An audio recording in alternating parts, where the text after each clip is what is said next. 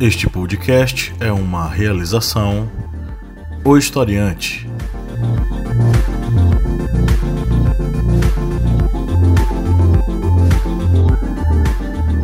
E aí, historiantes! Estamos aqui mais uma vez em um podcast falando sobre temas do Enem para você, não é? E tirando suas dúvidas, ajudando você a formular seus argumentos para que você consiga fazer a melhor redação de todos os tempos no Enem desse ano, ok?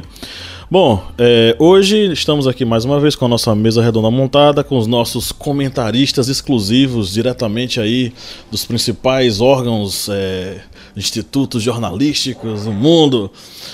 Um deles é o Márcio Fabiano. Olá, historiantes, como vão vocês? Tudo bem? Estou um pouco rouco, mas vou dar meu recado. E a Lídia Verônica. Olá, também estou um pouco rouca. mas vamos lá. Tô tendo um surto aqui. Deu a louca nas gargantas do historiante. E hoje, de novo, né, o nosso correspondente diretamente da China comunista, Kleber Roberto. E aí, galera vermelha, marxista, trotskista. E aí, como é que tá o clima na China? Tá quente, pegando fogo, só presta assim. É isso aí. Bom, pessoal, é, estamos aqui mais uma vez para debater mais um tema, não é? E hoje a gente vai trocar uma ideia sobre preconceito linguístico, né? Olha só, que tema inusitado, mas também um tema que possivelmente, né, tem uma grande probabilidade de aparecer como tema aí da redação do Enem. E hoje a gente vai falar sobre ele, né? É, mas antes de eu passar a palavra para minha bancada, a pergunta que não quer calar: você já é o nosso patrono? Criancinhas que estão nos escutando aí no Spotify, no iTunes, no SoundCloud, no nosso aplicativo, no site e em qualquer outro é, agregador de podcasts. Você está perdendo tempo, sabia? Seja um aluno patrono e aproveite as nossas vantagens. Acesse o site apoia.se historiante e saiba como participar a partir de um real você já faz parte dessa família fantástica, maravilhosa que é o Historiante. E também a partir de 15 reais você se torna um aluno patrono e tem acesso ao nosso grupo secreto, onde você tem mais acesso com a gente e tem também acesso a material exclusivo. E aí, vamos lá? Acesse o site apoia.se barra historiante e faça parte dessa galera maravilhosa. Bom, a matéria de hoje que eu vou começar falando, ela veio no site Brasil 247 e fala sobre. Vamos aproveitar esse momento né, de eleições e, jogar Marlene na fogueira, porque o negócio tá bom. A matéria diz: Folha faz matéria preconceituosa sobre eleitor nordestino mais uma vez. Ah, segundo o portal 247, a matéria ela enfocou que boa parte dos eleitores do candidato Haddad do PT são pessoas pobres nordestinas que mal sabem falar o nome dele direito. A matéria diz que o, o, nordestino não sabe pronunciar sequer o nome de Haddad, chamando-o de Andrake, Haddad ou Alad, ou Alad, desrespeitando e mesmo desconhecendo as variantes fonológicas do português brasileiro. O jornal da família Frias mergulha sua linha editorial na obscuridade rasa da ignorância que criminaliza a democracia no Brasil. É, bom, preconceito com o modo como os nordestinos falam é uma coisa antiga, tá? É, vou citar aqui um caso de um historiador é, que é o Frederico Pernambucano de Melo. Ele é um historiador de Recife e ele escreveu um livro chamado Guerreiros do Sol. Em Guerreiros do Sol ele fala sobre um caso interessante de um colega dele que foi para o interior da Paraíba e se deparou com uma mulher que dizia, estava recriminando uma criança muito danada. E a mulher dizia que, ai meu Deus, esse menino não tem parança. E o cara começou a rir. Meu Deus, parança, que coisa ridícula tal. Ele chegou em Pernambuco e contou o caso na academia. E um colega dele, especialista em é, português medieval, chamou ele para trocar uma ideia e mostrou que parança é o ato de parar de acordo com o léxico português do período medieval. Só que essa palavra acabou caindo em desuso. O que aconteceu é que a mulher tinha referências muito antigas do português muito antigo do interior e que aí havia permanecido no no no enfim na forma de falar lá, ok? Bom, é, e aí, o que é que vocês acham disso? Qual é a opinião de vocês sobre essa questão do preconceito linguístico? sobre essa questão do preconceito linguístico, ele, infelizmente, atualmente é utilizado como uma forma de ferramenta de segregação né, racial. Porque sempre a pessoa, aqueles indivíduos que têm um português, digamos, mais próximo do, da norma culta, ele acaba sendo tido, digamos, como um indivíduo com um maior poder aquisitivo, a pessoa mais rica. E aquelas pessoas que têm uma, um, um dialeto, uma forma de falar que não seja tão rebuscada como a norma culta, acaba sendo taxado como as pessoas pobres, as pessoas que é, não têm acesso a uma educação de, de qualidade e acaba criando essas, digamos, castas dentro da, da nossa língua portuguesa. E essas castas, elas acabam também perpassando para a própria sociedade. Ou seja, esses indivíduos se diferenciam entre aqueles que têm um linguajar mais, é, uma norma mais culta e acabam sendo as pessoas que ficam no topo da pirâmide como as pessoas mais ricas e aquelas pessoas que não têm um, um linguajar mais rebuscado, um linguajar mais, digamos, popular, acaba sendo taxado como as pessoas pobres e acabam indo direto para aquela base da pirâmide. Ou seja, nós vemos aí que esse preconceito linguístico ele acaba sendo um dos fatores que se associa também às diferenças de classe social do nosso país.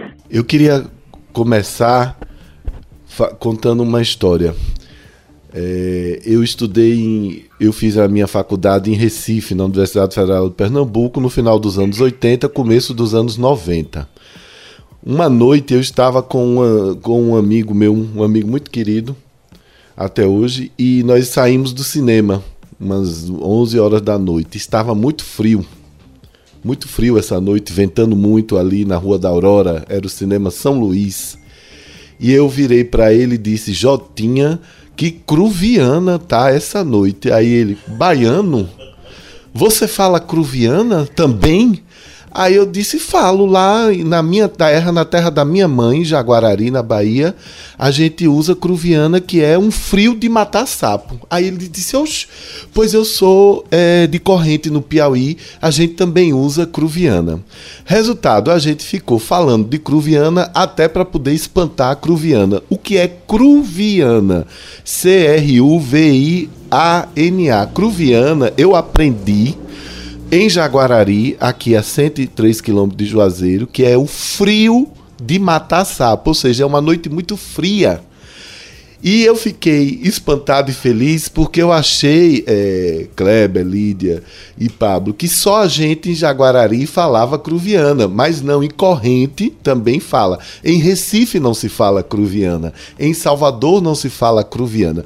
Por que, é que eu trouxe essa história? Eu trouxe essa história porque, mais uma vez, esse tema tão pertinente, tão vibrante, vem para dizer a vocês, historiantes, a vocês que nos seguem, que o preconceito só faz afastar você da beleza da língua portuguesa, da riqueza da nossa gramática e dessa extraordinária possibilidade que você tem de aprender com esta língua tão fantástica.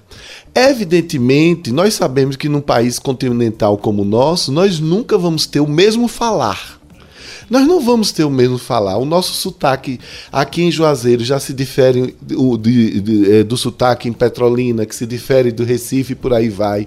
Me recordo também quando estive no Sul pela primeira vez, em Santa Catarina, e eu fui para. Eu fiquei uma semana lá de férias, e antes de tirar as férias, da semana de férias, eu fui a um congresso de comunicação. E assim, eu levei três dias para poder entrar no ritmo do falar de Santa Catarina. É que é complicado, porque eles falam mais rápido. Exatamente, os manezinhos, eles, eles têm uma. A, a origem deles vem da ilha dos Açores que foi colonizada por Portugal, mas, é, mas eu achava tudo aquilo fascinante. porque eu disse, meu Deus, você pega um voo, você leva é, um voo com escala, você leva cinco horas para chegar no mesmo país, a pessoa te dá bom dia do mesmo jeito, mas já tem um outro ritmo. Então, o que Kleber falou é muito importante. Nós precisamos estar atentos para o seguinte, e aí eu, eu sei que os colegas vão me ajudar a desenvolver. A norma culta da língua portuguesa é necessária para a vida institucional, para os documentos, para as promulgações das leis, para a escrita das leis, para a escrita dos livros, das gramáticas. A norma culta é necessária para que a gente tenha acesso a essa ascensão na língua portuguesa, de modo que a gente possa filosofar, de modo que a gente possa criar, não é? É algo sobre a língua. Mas a maneira como se fala, certo? E aí não é só sotaque, não. A maneira como as palavras são ditas, elas têm suas características, características próprias e elas não diminuem o status de quem as está falando. É, em relação à matéria que Pablo trouxe aí, falando especificamente dos nordestinos, né? Que é o que eu percebo. Eu já morei em alguns lugares do Brasil e fora também, né? E convivi com brasileiros lá fora. E eu percebo que o nordestino, ele ele é um pouco mais perseguido que os outros que as outras regiões. É, e aí a matéria fala sobre, né, o Estadão, não é isso? Ou é Folha? Folha, perdão. A Folha fala do, da pobreza, né, linguística do nordestino. Que na verdade eu acho que a gente acaba sendo mais perseguido justamente pelo contrário, pela riqueza, né, da influência internacional, né, da, da histórica do Nordeste e do próprio Nordeste ter tanta, tantos estados juntos aqui, né, pertinho, e cada um ter, ter sua característica própria na, na linguagem, né?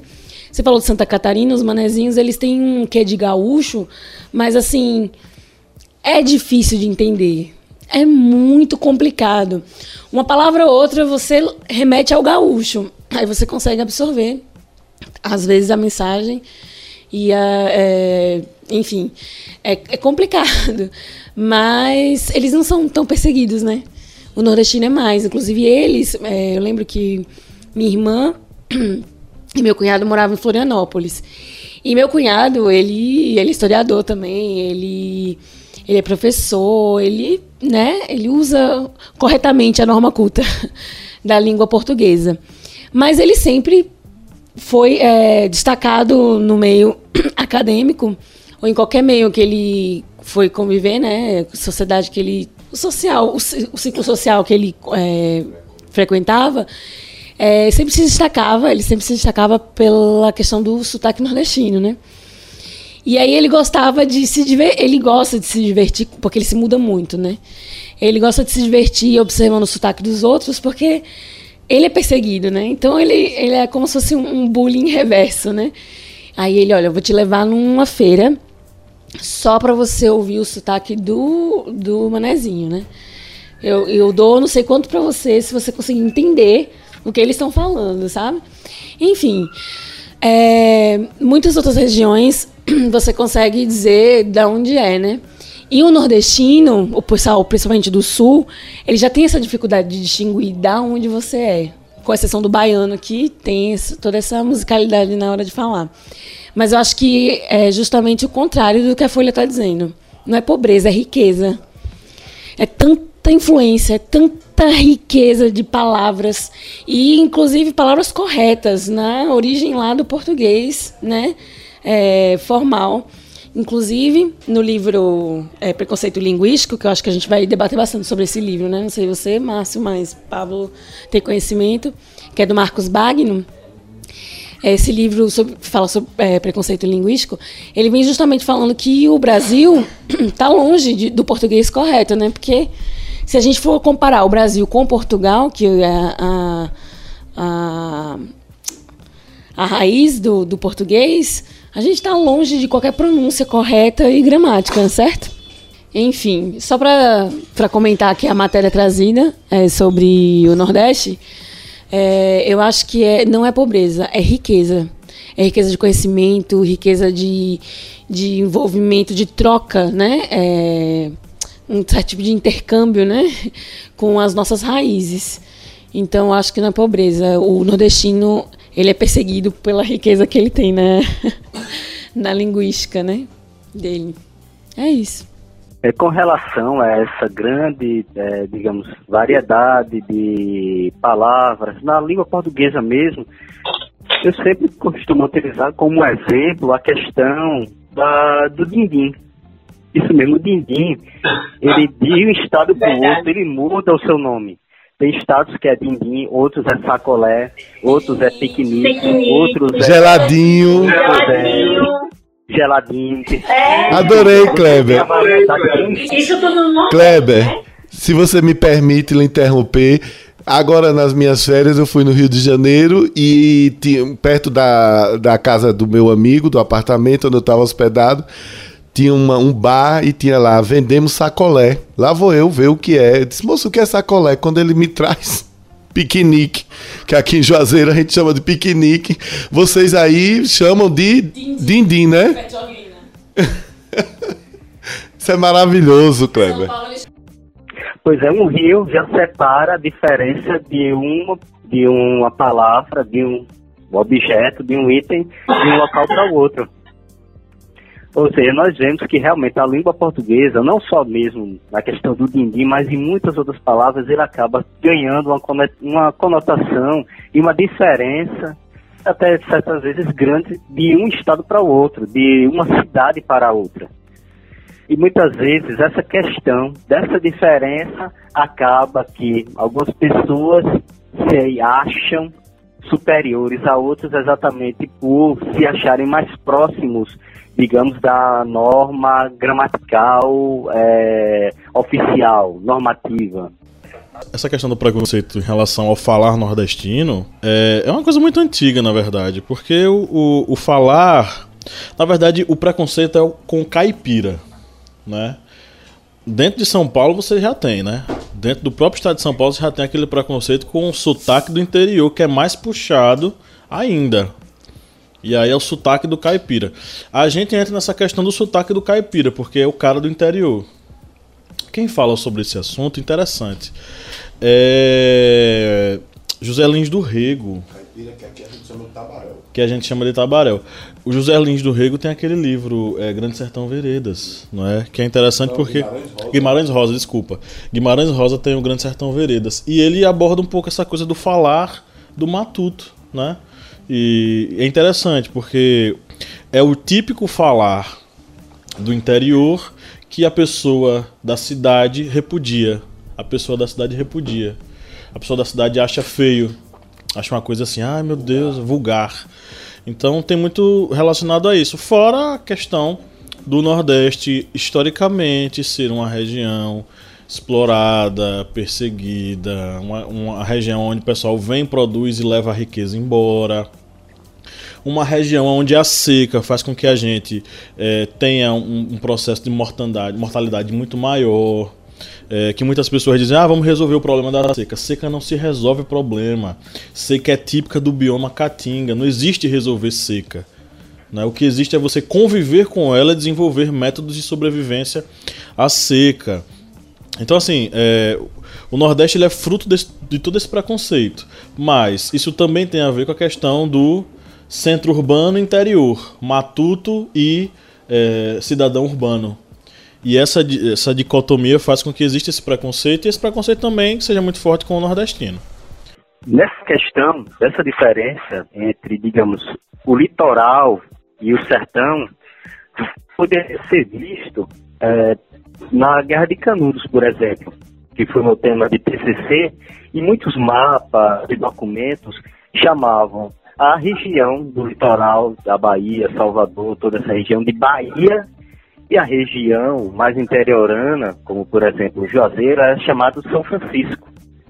Ou seja, dava essa diferenciação entre a Bahia, entre o mundo civilizado, o mundo que estava em evolução, e o interior, o São Francisco, que era aquela zona é, interiorana, distante do acesso ao conhecimento. Isso mesmo. E tem aquela, aquela frase que muita gente reproduz, aquela frase do Euclides da Cunha, o sertanejo é antes de tudo um forte. o pessoal coloca um sertanejo antes de tudo um forte, não sei o quê. Só que o pessoal esquece do resto desse texto.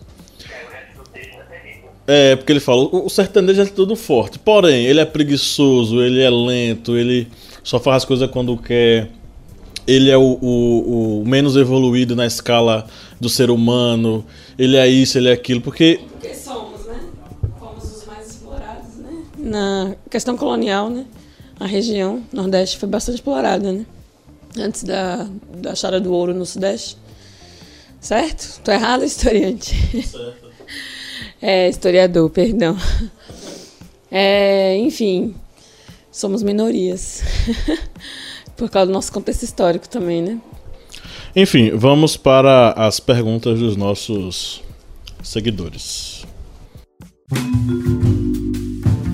Ah, é? Então tá. Underline Caio.carvalho Underline passar essa para Lídia. Com a, per a pergunta foi: e se o tema da redação do Enem fosse preconceito linguístico? Caio falou: eu ia começar com o Nordeste. Acabamos de falar, né? A exploração é, do Nordeste antes da chada, da chada, como é que fala? Da descoberta do ouro. Quando descobriram o ouro, né? Enfim, é, torna o Nordeste um, uma minoria, né? Mas como eu falei, né, essa questão do, da matéria que Pablo abriu o podcast, é, o Nordeste ele é rico, linguisticamente falando, pela questão das é, de muitas influências, né? É, tanto dos colonizadores, que foram diversos, né? Em regiões é, diferentes. E é, a troca, né? É, a troca, intercâmbio, intercâmbio de, entre as regiões que tornam a, a língua rica aqui na região. Então, estranheza nas outras regiões, é, por tanta diversidade de um estado para o outro, né?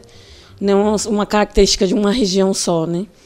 É, várias características de estados diferentes em uma mesma região. Então, eu acho que começaria falando por aí, que os estados eles é, os estados aqui no Nordeste, eles, eles vão variar, né? É, a, a, linguística deles. E, enfim, causando estranheza por não ser uma região, digamos assim, homogênea, né? No falar. Então, a gente acaba sendo mais perseguido. Eu acho que até por, pelo fato do... Essa xenofobia, né? O medo do, do estranho, do, do estrangeiro, é, de não saber definir. Tu é da onde, né? Ceará, Pernambuco, ah, veio do norte é baiano. Então, é, acaba generalizando e empobrecendo. Quem empobrece a gente é, são as outras regiões por conta do preconceito. Próxima pergunta. joãomarcos.pf Márcio. Márcio, mas Lídia também. É, o preconceito linguístico vem de um costume brasileiro, uma vez que considera apenas a norma culta como a linguagem certa a se usar. Variações linguísticas existem e não são erradas, como citar, citadas por Marcos Banho, mestre em letras e escritor do livro Preconceito Linguístico. Ele fala a seguinte frase: A boca fala o que a audição será acostumada a ouvir.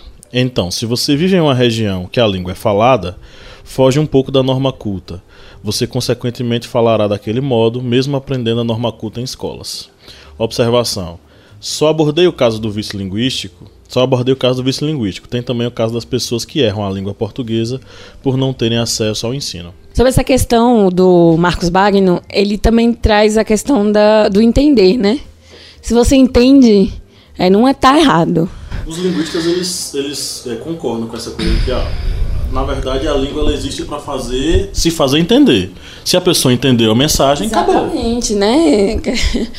Enfim, é, a questão gramatical é que eu acho que as pessoas é, acabam é, superestimando num diálogo, né?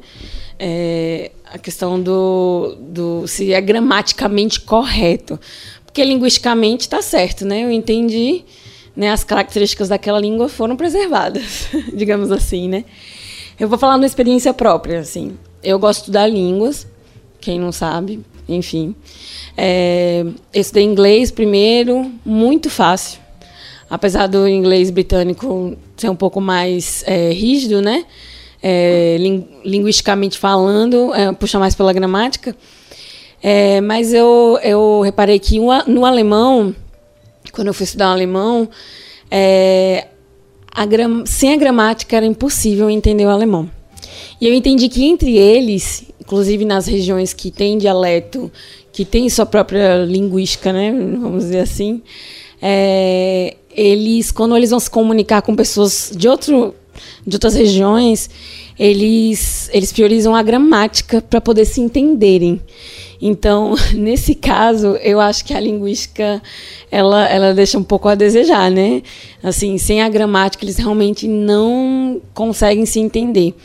Porque no alemão, para você começar uma pergunta, você tem que conjugar o verbo e tem, existem muitas regras. E já no português, é, apesar de existir as regras né, que a gramática traz, é, a, a fonética, né, a linguística no português, ela não atrapalha a compreensão no diálogo. Então, esse negócio de, de discriminar, de fazer chacota, brincadeira, é puro. Como é que eu posso dizer? É, não é, vai além do preconceito. É, é um, um bullying. Porque se você entendeu, né? Você pode até achar diferente, estranho, né? Mas assim, é, repudiar ou afastar, você tá, tá negando sua, sua língua, né? Porque a sua, no caso, nós brasileiros, a nossa língua ela é rica.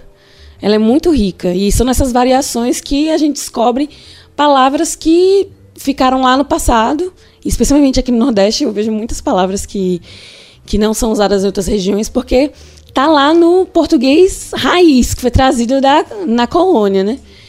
Então, é, o preconceito acaba que emburrecendo quem ouve e nega né, o, o outro só por causa do, do, da, língua, da linguagem diferente. Acaba perdendo é, uma oportunidade maravilhosa de aprender. Não tenho mais nada o que dizer. A mulher falou de gramática em alemão. Eu vou falar o quê? De Cruviana? João Marcos, acho que você, aí na sua pergunta, aliás, na sua formulação, você já fez uma síntese muito, muito interessante sobre tudo isso. Vou repetir o que eu acho da norma culta e vou fazer de maneira diferente. Vou recitar uns trechos, os trechos iniciais do poema Oração aos Aviadores, do poeta pernambucano Manuel Bandeira. Santa Clara, clareai estes ares, dai-nos ventos regulares de feição, estes mares, estes ares, clareai. Santa Clara, dai-nos sol se baixar a serração, alumiai, meus olhos na serração, estes montes e horizontes clareai. Esse é o primeiro parágrafo desse poema lindo que todo mundo deve conhecer é, da literatura brasileira, desse poeta pernambucano Manuel Bandeira. Eu quis ler esse poema para mostrar o quanto a norma culta, eu defendo a norma culta quando ela é necessária. É, por exemplo, esse poema eu só li um trecho, mas todo ele é, é escrito no português correto certo? Ele é todo feito, todo rimado, sem nenhuma, vamos dizer assim, é, sem nenhum prejuízo à, à gramática portuguesa. E assim, sendo assim, ele tem sua riqueza poética. Contudo, quando você vai ler ou vai ouvir os poemas, a poesia de Patativa de Assaré, Patativa do Assaré, você vai perceber que Patativa do Assaré canta, rima, se expressa, expressa suas emoções, expressa o seu cotidiano de nordestino sem necessariamente utilizar a norma culta, mas ele faz poesia, ele faz rima, ele constrói é, cenários com cenários com ritmo, com harmonia e que detalham a sua vida cotidiana. Então, João, uh, volto a dizer, a norma culta ela é necessária para que as instituições se expressem, certo? Para que a gente possa é, saber como escrever, como imprimir uh, no papel a, a, a, as nossas decisões, as regulações das nossas vidas, mas a língua falada expressada, cantada, dita, de acordo com as suas características regionais, aí, meu querido, eu sou um defensor dela do jeito que ela deve ser. Os manezinhos em Santa Catarina falam daquele jeito. Nós aqui em Juazeiro, na Bahia, em Petrolina, no interior do Salar, falamos de outro jeito e não tem coisa para mim mais rica do que você ter uma língua tão. Acho que a gente leva uma vida inteira e talvez duas ou três vidas para poder dominar essa maravilha que é o português. E só quero, quero só lembrar uma coisa: lembremos que isso tem em todas as línguas. Eu também, eu quando eu morei nos Estados Unidos, todo mundo dizia que o modo de falar da cidade de Nova York seria o imperativo do inglês americano. Na Califórnia se fala um pouco diferente, no interior do Arizona, do Texas, eles também têm os caipiras deles que falam diferente. Então a, é, é, uma questão da gente deixar de preconceito e abrir o coração, porque é uma delícia saber que tem essas diferenças. Você falou, desse negócio do Texas, eu lembrei do é, Jeff Bridges, do ator Jeff Bridges, porque a galera diz que não entende o que ele fala. Que ele fala. Que é o, o inglês do, do interior, né? Do Texas. Eu acho que é um ditado em inglês, é, não sei, britânico, é, que diz que o inglês nasceu na Inglaterra, ele é, adoeceu nos Estados Unidos, se internou na Austrália e morreu na África. Porque, né, o, ao longo do tempo, a, a, o, como o inglês foi percorrendo pelo mundo, né, e mudando a forma dele. Aí ele foi adoecer nos Estados Unidos, isso é os ingleses que falam, né, porque eles têm, digamos assim, a matriz do inglês, né. E daí, é, por assim dizer, eu acho que Portugal deve pensar do mesmo modo, né.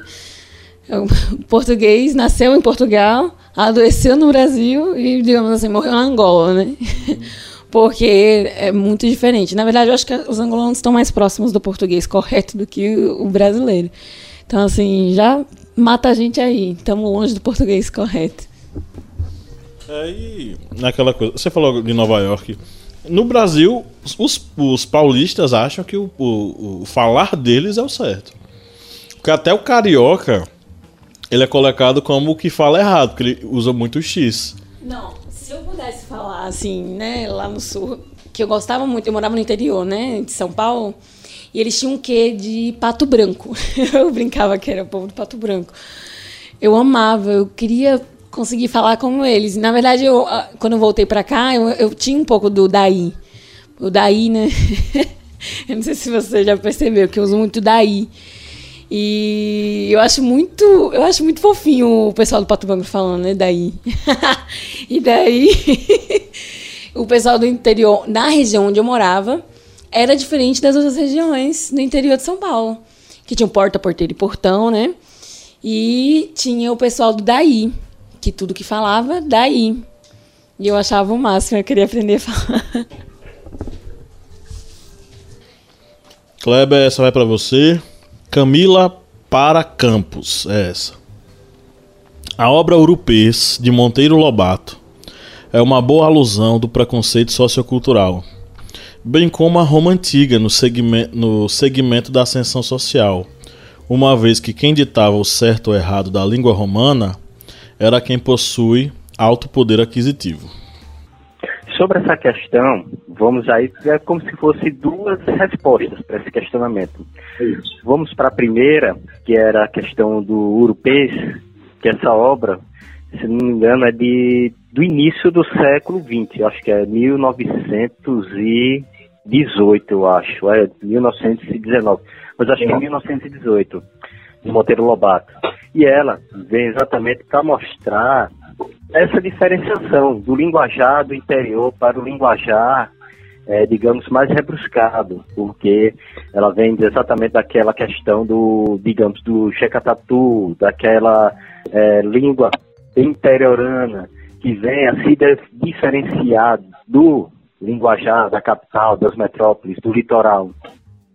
Isso aí serve exatamente para demonstrar essa diferenciação entre as línguas dentro de uma mesmo, do mesmo país, no caso Brasil, e desse preconceito que vem a acontecer exatamente pela diferença linguística. E nessa questão, com relação a Roma, é, sobre a questão, por exemplo, do, das línguas, do, do latim, é, vem também essa diferenciação do, do latim, é, por exemplo, do português, que ele descende do chamado latim vulgar, do vulgata, daquele latim, digamos, é, diferente, mais, digamos, mais popular, mais acessível para os outros povos dominados. Lembrando para quem tá para os estudantes aí do Enem que se estão preparando para o Enem vestibular, que esse nome bárbaro, ele não é o nome é, que surgiu em Roma. Esse nome bárbaro, ele vem a surgir já na Grécia que é exatamente um contexto de preconceito com as pessoas que não falavam grego. Para os gregos, aquelas línguas diferentes, como o persa, era tudo. São os pais da xenofobia, né, Cleber? Eles entendiam como língua dos bárbaros. Os gregos que são os pais da xenofobia. Inclusive deram um nome, xenofobia. Exatamente. Deram um nome, xenofobia. Exatamente. E aí, para lembrar exatamente para quem está fazendo, porque muitas pessoas associam logo o termo bárbaro a Roma mas esse termo bárbaro já é um termo mais antigo. E os romanos realmente também adquiriram esse preconceito, essa diferenciação do que é o romano, o latim, a língua da, do império, com aquelas línguas bárbaras, aquelas línguas selvagens de povos que estavam invadindo o seu império. Eles aí também utilizavam essa diferenciação entre essa, essas duas línguas, o latim e as línguas bárbaras. Bem, Camila, nessa questão aí você, exatamente, você vai compreender que dentro das línguas... Pode continuar, Cláudio. Pode continuar, Cláudio. Deu um barulho aí, pensei que Não, era Márcio tossindo. Muito bonito, lindo isso. Era para tirar foto e filmar. É. Nessa questão das línguas, você vai perceber que sempre na história humana sempre vai ter essa questão de diferenciação social dentro de um mesmo estado, de uma mesma nação, reino, do mesmo local, do mesmo ambiente, devido às línguas, à língua, uma língua mais é, culta, uma língua que segue as normas, as regras é, gramaticais, as regras é, descritas, e a, a língua, que é a língua mais popular, a língua mais coloquial, a língua do povo. Isso aí desde tempos mais antigos, como mesmo citado no questão do Império Romano, no período é, da ascensão de Roma, nós temos exatamente essa diferenciação e ela vem se perpetuando e nós temos aí, como essa obra de Monteiro Lobato, mostrando a diferenciação de uma língua do, de um jeca tatu, a língua interiorana, diferente de uma língua é, culta, de uma língua que segue as normas gramaticais à risca. Isso aí nós lembramos até a questão é, da Semana de Artes, que exatamente com a Semana de Artes nós temos que a língua portuguesa ela acaba sendo é, liberada dos laços de, de, de domínio daquela norma culta, da norma formal que deveria ser é, imposta em toda a literatura, em toda escrita, em toda fala entre as pessoas essa norma culta, essa formalidade oficial da língua portuguesa, ele vem a ser abalado exatamente com a Semana de Arte, porque com a Semana de Arte nós temos uma arte que ela é aberta, não somente na questão das artes plásticas ou da música, mas também com a questão da língua portuguesa. Ele tem abertura para toda a arte popular, arte que vem abranger todo esse Brasil que era até aquele momento esquecido ou deixado de lado, deixado à margem do que é oficial, do que é formal e do que é, digamos, entre aspas, o, a elite, o topo da pirâmide. Ok, vamos para para que Márcio quer dar uma resposta. Kleber, eu sei que você está com vários sentimentos bélicos em seu coração, mas eu gostaria de lhe dizer que torci, torci, certo? Esse verbo tão significativo faz parte do ser humano. Uma boa semana para você também, Kleber. Ok. Tossi de novo. Hashtag te amo. Vamos lá. É, Mariane Oliveira A. Underline. Diz o seguinte: vou passar para Márcia essa. Ensino metódico, estereótipo social. Mariane Oliveira A. Ensino metódico, estereótipo social. Muito bem. É, vou te falar da minha experiência, Mariane.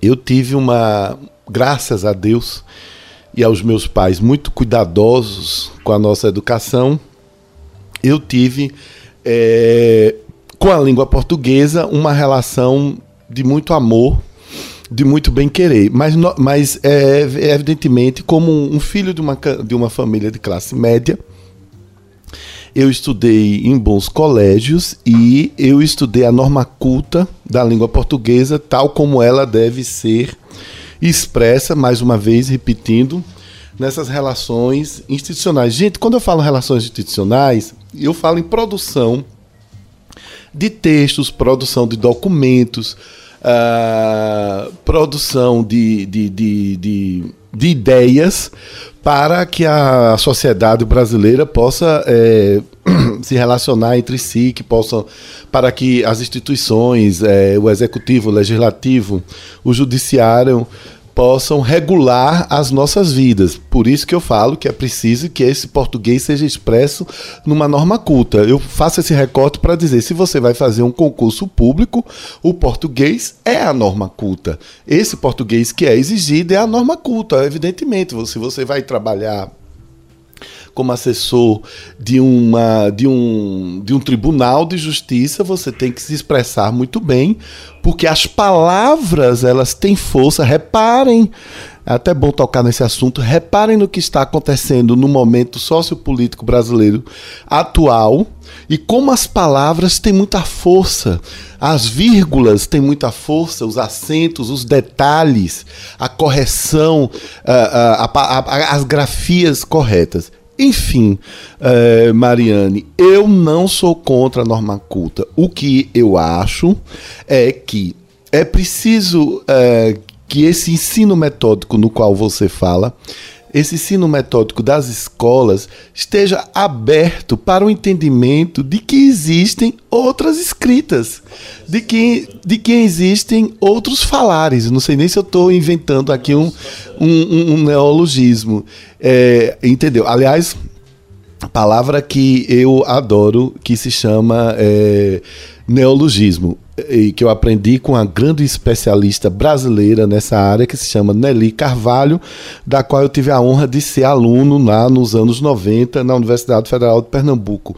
Gente, olha, pega uma, uma letra de Caetano Veloso, né, o Quereres, pega é, uma letra de Gilberto Gil, qualquer uma delas, Tempo Rei, por exemplo, e pega uma letra é, de Claudinho e Bochecha. Você percebe que essas três maneiras de expressar o sentimento, seja de amor, seja de, no caso de Gil, em tempo rei. Gil é, é, sempre muito filósofo, sempre está divagando sobre a, a, o nosso existir, né? a nossa presença nesse mundo, nesse cosmos. Pega essas três letras, Mariane, baixa aí no, no, no, no, no Google, onde for, e perceba que são três expressões que são válidas três expressões que são válidas, não é?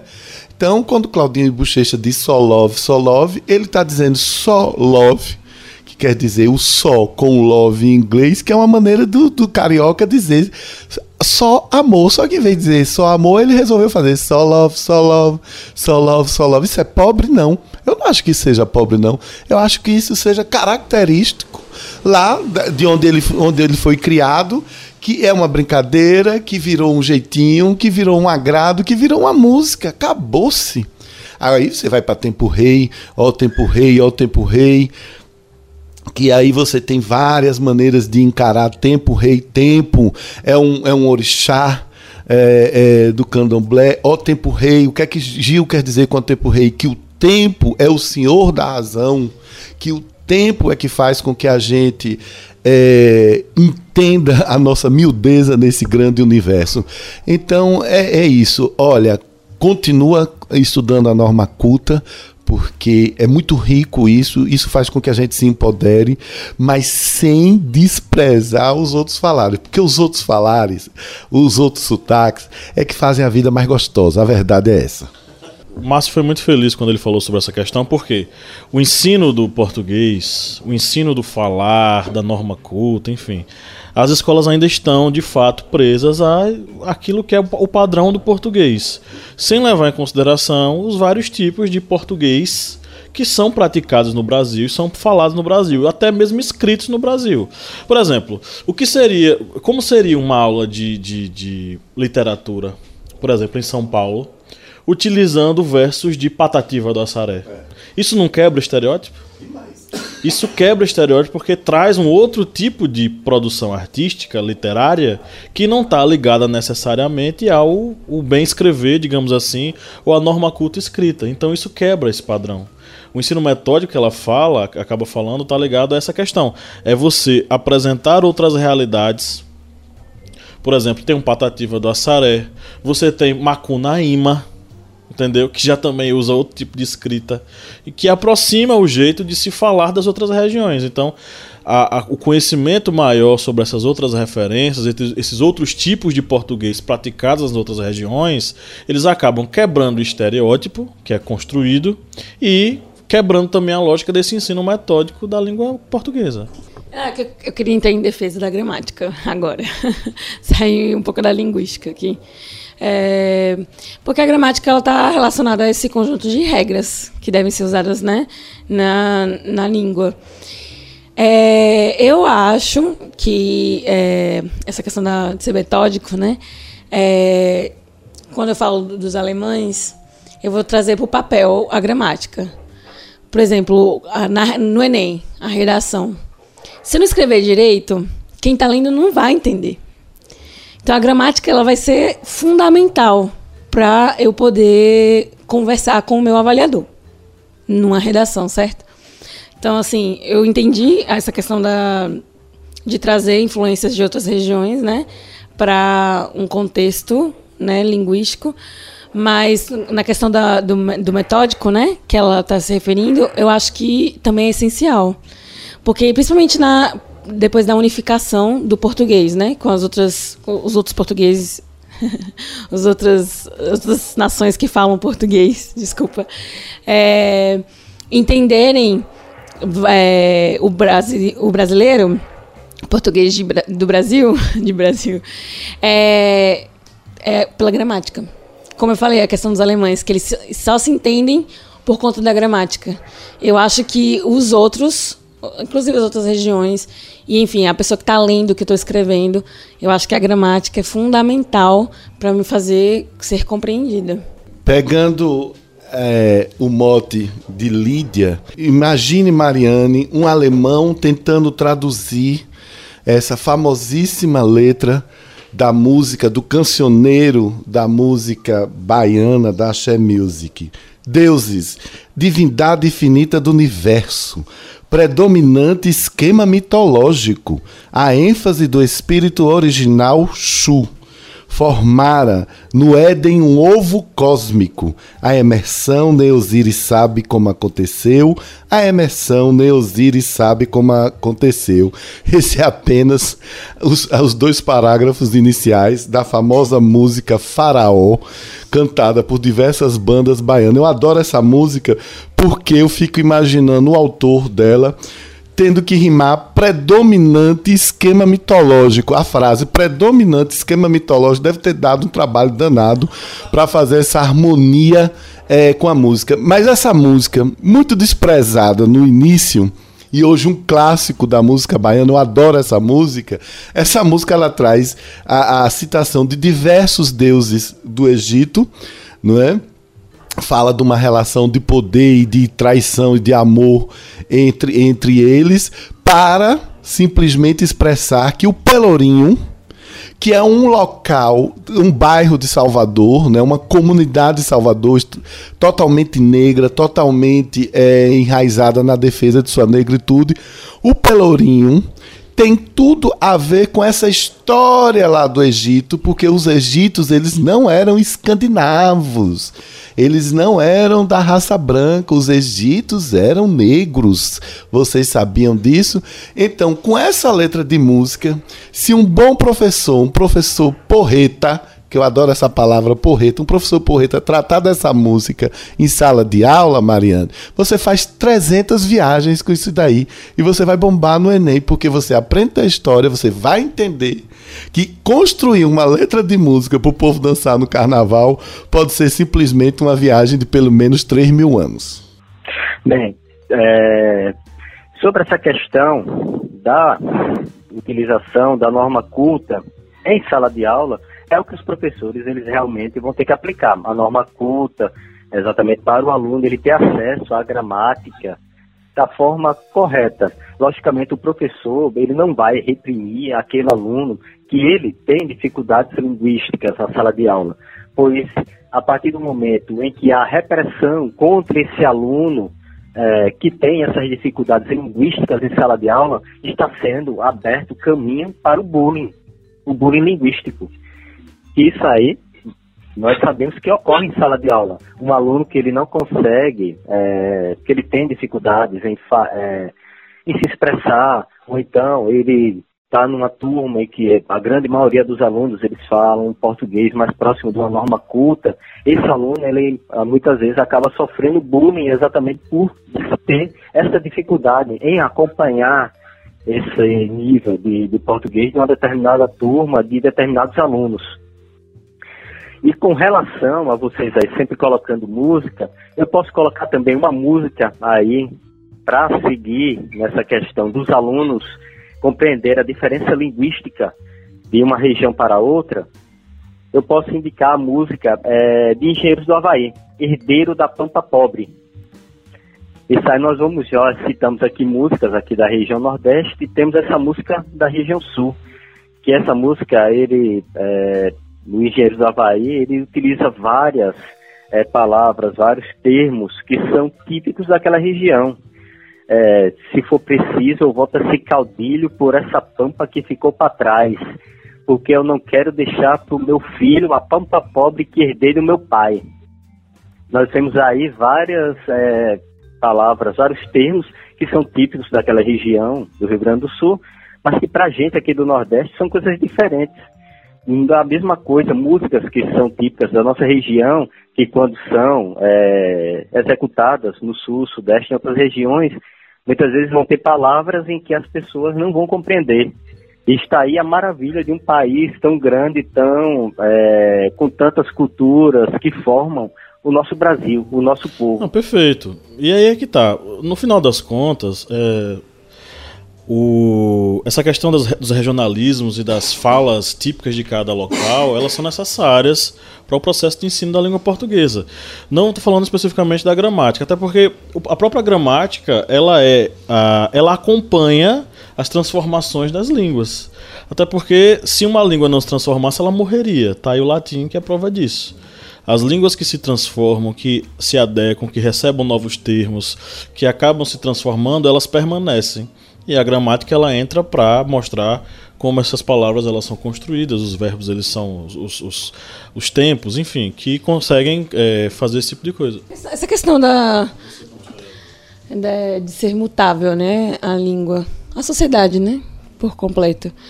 É, a gente falava voz me ser, tá errado? Não. E por que não fala mais? Pelas transformações. Então pronto, tá bom. Fim. As transformações que acontecem. Mas eu não entendi. Como assim? É justamente você tá falando. Você não tá falando da questão do... da evolução da língua? É isso que eu tô falando. Que palavras que falavam-se antigamente, elas, elas não entraram. Elas não deixaram de existir, elas entraram em desuso. Sim. Entendeu? É isso que eu tô querendo falar, que as palavras elas, elas não estão erradas porque elas deixaram de ser faladas, né? Elas só entraram em desuso, muitas outras palavras, inclusive que a gente encontra aqui no Nordeste que ainda usando, né? O voz mercê é uma derivação de vossa mercê, que é da, do tempo em que Portugal, ela, ela, a sociedade se organizava em mercês. As mercês eram é, concessões dadas pelo rei para determinada pessoa. Então você, Tipo, você vai até o rei e vai pedir, ó, rei, eu preciso, eu, eu, gostaria de ter acesso a tal cargo. E o rei vai lhe dar essa mercê. Quando ele lhe dá essa mercê, você passa a ser conhecido como o cargo que você recebeu. Por exemplo, você foi lá no rei e você solicitou um trabalho como desembargadora. Aí o rei foi lá e lhe deu. E você vai passar a ser conhecida pela mercê de desembargadora. Então as pessoas elas se tratavam como vossa mercê. Quando a pessoa não tinha mercê nenhum, era só tu. Por isso que a gente tem dois tipos de, de fala para você. É você e tu. o tu é o tu é para pessoa que não tem qualquer mercê. O, o vossa mercê é para quem recebeu um mercê. Né? Ao longo dos anos, aí esse vossa mercê transformou-se em voz mercê até chegar no você. Então é um processo de transformação. E, e, a, todos errados. E ainda, e ainda assim, E, e prosseguindo, as transformações elas continuam acontecendo. A gente, por exemplo, hoje tem a questão da, do português escrito. E aí vem aquela grande questão: o português que é escrito de forma abreviada nas, nos aplicativos móveis, está certo ou está errado? Faz parte dessa transformação linguística ou não faz parte da transformação é, linguística? linguística? Com certeza. Então, aí é que tá. E existe preconceito em relação da gramática também. Aí eu, eu vou ter que questionar essa gramática. Minha mãe não entende. Minha mãe não vai entender. Eu não entendo, desculpa, gente, mas eu não entendo emoji. Você sabe disso, eu não, não, entendo. Eu não consigo decifrar o significado do emoji. A linguagem do emoji, para mim, eu sou completamente analfabeta. E eu estou em contato direto com, com a língua. E, e, e, então, assim, eu, aí eu pus pela gramática que ela vai ser incontestável, porque ela é um conjunto de regras da língua que todos nós falamos. Então, assim, eu não, eu não vou é, tornar a gramática, como é que eu posso dizer? Super, sub, subestimar a gramática, né? Deixá-la relevante, porque para mim ela é, ela deve ser pre preponderante, assim, todo mundo deve ter acesso à gramática, ao conjunto de regras, para serem todos entendidos. A questão da linguística é outra coisa, mas é, na gramática, eu acho que não dá para abrir mão do português correto, digamos assim. Não existe certo ou errado, né, no caso aqui. Mas do assunto que a gente está debatendo. Mas a gramática ela vai se aproximar ali do que eu quero dizer e todo mundo vai poder me entender, entendeu? Essa questão da gramática, é como eu estou falando, a gramática ela segue as transformações. O conjunto de regras muda de acordo com aquilo que é praticado. Por exemplo, o você, segundo a gramática, o léxico gramatical do século XVI português está errado. Hoje está certo. O VC, hoje, na gramática, no léxico gramatical é, oficial, está errado. Daqui a 20, 30 anos, isso vai mudar e o VC vai ser colocado como uma abreviação aceitável do você. O que eu estou querendo dizer é assim, as regras gramaticais, elas passam por transformações históricas. Então, aquilo que você está falando, por exemplo, ah, é, o, eu, tem abreviações que eu não conheço.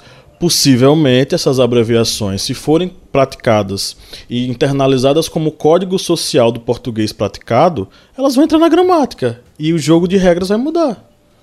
Porque a regra segue as transformações que acontecem. Se a gramática ela não acompanha isso, ela está ultrapassada, ela vai ser substituída. Que é o que aconteceu com a questão do acordo internacional da língua portuguesa. O acordo ele também fez uma normatização, inclusive daquilo que estava sendo praticado, mas não estava nas gramáticas, que eram as representações regionais. E elas foram inseridas. Então é nesse aspecto que eu estou falando. A própria gramática ela vai se adaptar a esse processo.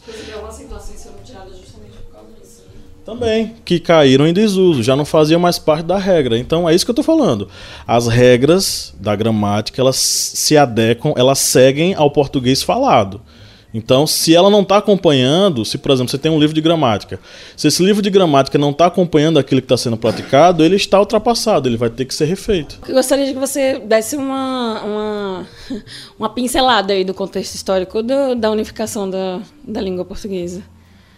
Eu acho que seria importante, assim, para produzir uma redação, trazer um pouco de contexto histórico, né? Do porquê e quando? Porque as pessoas acham que é recente e é de, da década de 90 essa unificação. Entendeu? Então acho que seria bom é, para a galera que está aí construir né, um embasamento melhor no, no texto deles, trazer um pouco desse contexto histórico da unificação do, da língua portuguesa. Ela passou por, ela passou por processos de adequação. Existe um primeiro acordo que é da década de 90, mas a efetivação é dos anos, dos anos 2000. Ela não existia antes. Até então, o que era praticado antes continuava sendo separado. A partir da, dos anos 2000 é que você vai ter esse processo de unificação. É e é um... A partir de 2000 eles estavam unindo outros... Não, não, não. E esse processo de unificação nem é 100% ainda. Porque eles chegaram a considerar a, a, a convicção de que tem coisa que é praticada no Brasil que não é praticado na Angola, tem coisa da Angola que não é praticado no Brasil, tem coisa de Portugal que não cabe em nenhum canto. Então, assim, essa unificação ela trabalhou com possíveis temas, conceitos que podiam ser paralelos. Agora, tem coisa que é praticada em cada lugar que fica em cada lugar. Entendeu? Tem algumas palavras que a gente usa o acento circunflexo, o português de Portugal usa acento agudo. Entendeu? Então é justamente isso que eu estou falando. A gramática é um conjunto de regras que normatiza o português praticado. A gramática segue o português que é praticado. É assim, ela vai seguindo. Porque as regras, elas, elas não existem as regras primeiro para depois você falar. Existe você falar para depois as regras acontecerem. Entendeu? Então é nesse aspecto que eu estou falando. A, a regra existe para ser um norte, né? Isso, de pra acordo todos. com aquilo que é praticado. De acordo com aquilo que é praticado. Ok, então no caso essa prática, você está falando do, do português geral ou de cada região? Também de cada região. Existem gramáticas típicas de cada região. Tem a gramática regional então, também. Teve isso mesmo. Quando eu, minha mãe me mandou para o internato, né, no ensino médio, em São Paulo. E daí era, eu achei diferente vários, vários sotaques. Mas o que mais me chamava a atenção na aula de português era o E. A, E. que é pra gente é E, né? Letra E. E eu, quando eu falava letra E, as pessoas não entendiam. Elas achavam que era algum tipo de afirmação, E, né? Não a letra E. Enfim. Vamos para mais uma pergunta. Kleber, aproveita o embalo que você está falando da semana de 22 e pega a pergunta da Jennifer Lima. Alusão histórica. A semana de 22 incentivou a valorização da língua coloquial. É exatamente aquilo que já tinha comentado anteriormente que a semana de 22, a semana de arte de 22, ela conseguiu dar essa abertura para a, a língua coloquial, porque a, a língua escrita em livros, é, em toda, digamos, em toda a sociedade tinha um padrão muito formal de português. Tudo que fugia dessa formalidade era tido como esteticamente feio, esteticamente não é, não poderia ser utilizado. Já com a semana de, de 1922, houve a quebra desta, desse estigma, esse estigma de que essa língua coloquial ela não poderia ser utilizada, ela, ela deixou de existir. Logicamente, devemos lembrar que a semana de 22 ela não teve uma abrangência tão grande em todo o Brasil, exatamente devido a é, dificuldades de de comunicação, de exposição dessas ideias para outras regiões, mas ela foi o estopim, ela foi o ponto inicial para essa ruptura dessa formalidade da língua portuguesa até aquele período, pois até aquele período a norma coloquial ela deveria ser abominada, ela deveria ser utilizada em detrimento a uma língua, é, uma norma culta, uma norma formal. Então, essa semana isso aí foi quebrado. Isso aí foi, é, esse estigma deixou de existir. A língua coloquial é, falada pelas pessoas poderia ser utilizada, não deixava de ser, digamos, entre aspas, português. Isso daí, a Semana de Arte fez com que a língua coloquial ela passasse a pertencer ao português, passasse a ser utilizada e não fosse mais discriminada da forma que era até aquele período. É, vocês falando sobre a questão das mudanças da, da gramática, é só lembrar a questão, por exemplo, do PH, que foi substituído pelo F, já no início do século passado. Acho que é, principalmente Pablo e eu que estudamos, vimos algumas coisas de, de ilustração, de história, farmácias que eram escritas com PH. Isso. E já com a mudança da gramática, veio a ser substituída pelo F. Isso aí tem muitas outras palavras que, é, que se escreviam, por exemplo, com TH e se tirou o H e se utilizou apenas o T. É, palavras que eram escritas com RH e passou a ser escrita com RR. Ou seja, tudo isso aí vem exatamente da evolução da língua portuguesa. E a língua portuguesa, ela passava a ser, ter essa necessidade do que se é falado e ir para sua gramática é tipo, digamos, uma mutação, uma língua mutante, ela que vai se adaptando com as realidades. Exatamente com essa questão do VC, a abreviação de você, que atualmente não é utilizado como forma culta, como a norma culta, mas futuramente, em breve, nas próximas gramáticas, você com certeza irá ver o VC sendo indicado como Isso, abreviação, abreviação formal. Bom, é, eu vou falar, para encerrar a rodada, um comentário da Mari Underline Machado Lima. Eu queria que vocês é, ficassem ligados para eu. Porque eu acho que é um comentário que fecha o que a gente está falando. É, ela diz: O preconceito linguístico no Brasil vem do imaginário social. Uma vez o mesmo considera correta apenas a norma padrão da língua, da, da língua portuguesa, deixando de lado, por sua vez, as variações linguísticas, sejam regionais ou socioeconômicas. Mesmo após a Semana de Arte Moderna ter buscado a valorização de nossa própria produção, seja ela artística ou linguística, o Brasil ainda tem consigo a negação e a desvalorização da sua própria produção, nesse caso a língua. Essa postura pode ser explicada através do complexo de vira-lata. É, de certo modo, ela consegue resumir aí de fato aquilo que nós é, bem sabemos. Ah, nós temos preconceito com o português falado por nós nós temos preconceito com o português falado pelos nossos irmãos é, sertanejos, sudestinos, interioranos, o, aquele típico caipira. E a gente valoriza muito aquilo que vem de fora, é, sem levar em consideração também que eles também passam por esse processo. O inglês norte-americano ele é praticado nas várias regiões das formas mais diferentes possíveis, como os colegas aqui já falaram, né? É, enfim, os regionalismos existem, o um modo de falar existe, cada qual fala do jeito que aprendeu a falar, e isso não deveria ser é, motivo de preconceito para ninguém. Bom, eu vou fazer aqui umas menções honrosas. A Elisa Souza, que disse: Deus me livre, mas quem me dera se o tema fosse esse. É, Soraya Favassa, Mini Underline Santos, Brenda SJG, Letícia T underline zero. É, teve mais gente aqui que se manifestou. Uh, o Dutraux underline 1977 disse citação histórica sobre como os romanos viam aqueles que não falavam latim. A gente já falou sobre isso aqui. É, a Silvia FX disse que é um bom tema.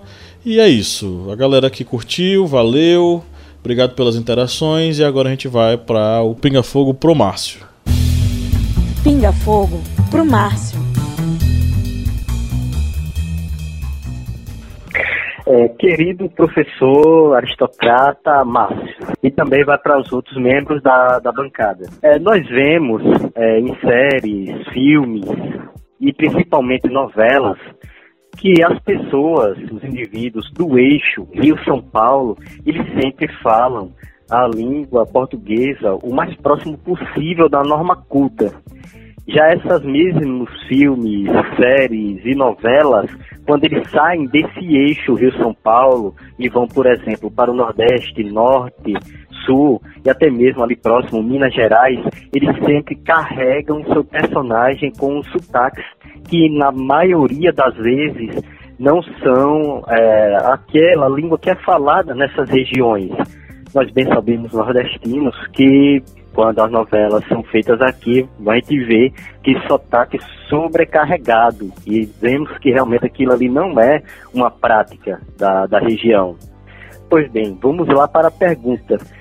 Será que essas, é, esses, é, essas obras, essas novelas, filmes, que sobrecarregam com sotaques os indivíduos de outras regiões, enquanto os indivíduos do eixo Rio-São Paulo falam a norma culta, acabam reforçando esta questão do preconceito linguístico?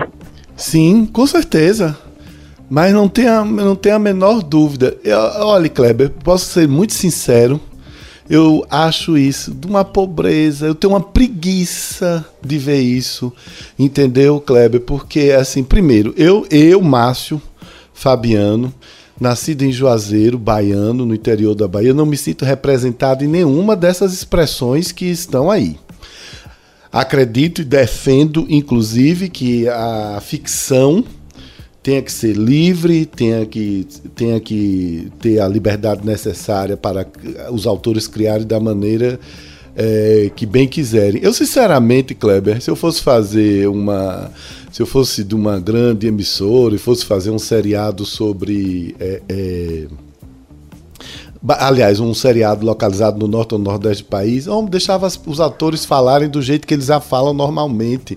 Eu não me sinto representado nessa novela das nove, porque eles imitam o sotaque de Salvador. Eu morei em Salvador, entendeu? Aquilo é uma representação patética de um sotaque de Salvador. O sotaque de Salvador é outro, é mais musical, é mais gostoso, é mais molejo e tudo mais. É uma presepada, Kleber, infelizmente. Agora, o que é que você deve fazer? Ó, botãozinho de desligar. Não te representa, não te acrescenta, desliga. Não, de certo modo, aquilo que é praticado é no, no, no, seguinte intuito: aquilo que é do sul é o certo, é o jeito certo de se falar, é o perfeito. E o, aquilo que é falado no Nordeste é o, o caricato, é aquilo que é o, o, pastelão, é aquilo que é colocado como o engraçado, né? É a comparação do, aquele Crown lá, que ele comparava os negros a coisas engraçadas, ridicularizando, né, o nordestino. Enfim, é, eu acho que o que Kleber está falando aí dessa questão é do, da, da, do nordestino ser retratado na televisão. Eu acho que é preguiça. É preguiça é, de estudar aquela região. Quando fizeram a novela falando sobre o Pará, o paraense falava oxente, coisa que é só falada no Nordeste, Pará é Norte, né? E, enfim, é, preguiça de, de perguntar até mesmo para os próprios atores ali, fazer um estudo, aprofundar-se naquela cultura. É, eu acho que acabam é, estereotipando o nordestino como baiano. E aí faz esse exagero do, do baianês para o nordestino e, enfim, generaliza o nordestino como baiano e tá tudo certo. E agora eu vou puxar a orelha dos nordestinos, que muitas vezes não se impõem, que é tido como baiano, aceita, às vezes brincam até com os próprios conterrâneos.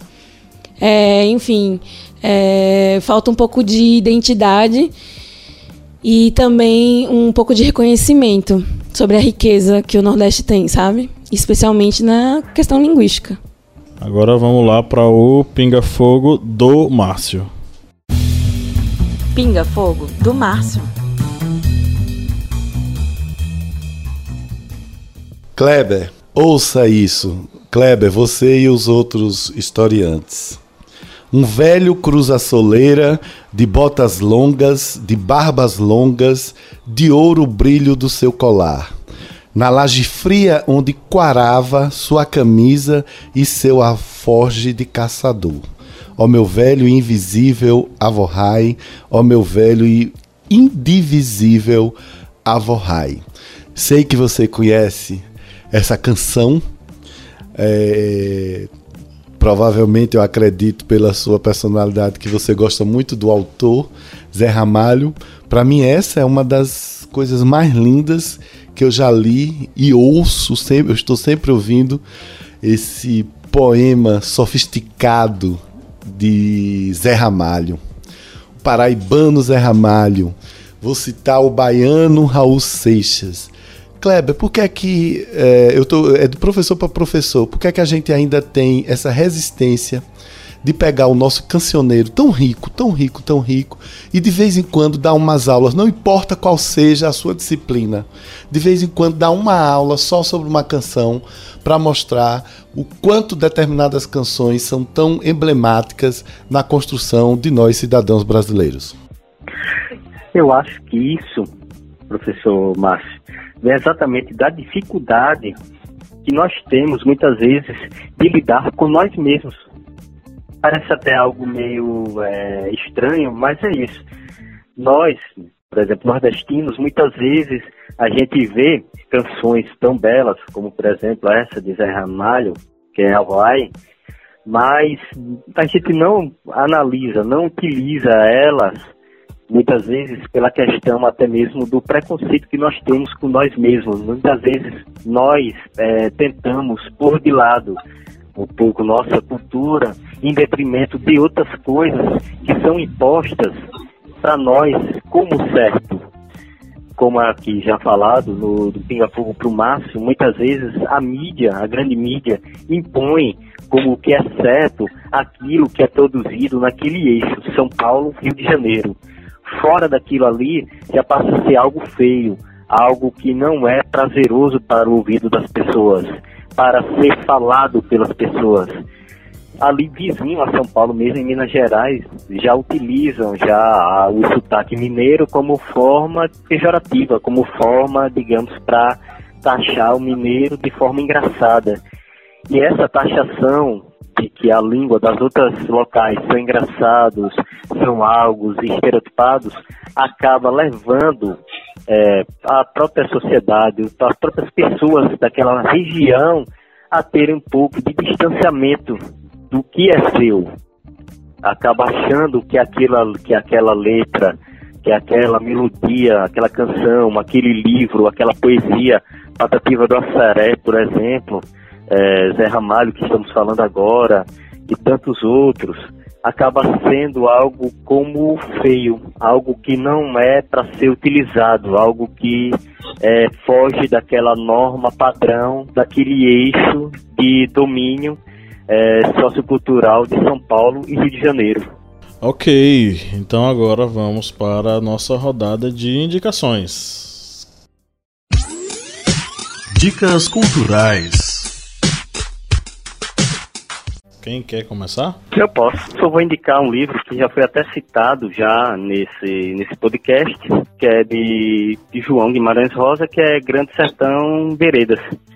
Que nós vemos exatamente no livro toda essa esse belo linguajar que é formado pela nossa é, cultura, nossa tradição que está inserido nesse livro. Nós não vemos nada que é que é que digamos criado de ficção. Tudo nós vemos ali, toda aquela língua falada é algo que se torna corriqueiro para, para nós mesmos. Eu, é, as minhas indicações já foram ditas é, antes, quando eu estava me expressando. Eu quero indicar a vocês, historiantes, que vocês ouçam as músicas O Quereres, de Caetano Veloso, Tempo Rei, de Gilberto Gil, Solove, de Claudinho e Bochecha, e essa última canção, Avorrai, de Zé Ramalho. Com essas quatro canções, vocês vão poder viajar de maneira extraordinária por essa riqueza e sem preconceitos que é a nossa língua portuguesa. Eu vou indicar alguns filmes. É, um filme é estrangeiro é só para é, abordar assim, essa questão da, questão da fonética, né, da língua, que muitas vezes você entende o que a pessoa falou de forma errada. Por exemplo, um estrangeiro falar português. Enfim, o Span English, né, que é uma espanhola, ou uma mexicana tentando falar inglês. Ela fala errado, mas ela é entendida, né? E é corrigida, inclusive. Eu acho legal essa que ela vai aprendendo errando, né? Então eu vou indicar Span English e Span Inglês, né? Como é que é em português? Spanglês, perdão. Que é o seu ator preferido, né? É, adoro o Adam Sandler. É. Maravilhoso. Cineasta fantástico. É. Leia-se ironia. É. E o outro são filmes brasileiros, dois, né? Cine Hollywood, que fala, né, sobre. Acho que é cearense, né? A, a realidade. Cearense. É muito bom. É divertido, é engraçado. E ele traz totalmente uma linguagem cearense e do nordestino. O nordestino, eles os nordestinos se entendem, tá, gente?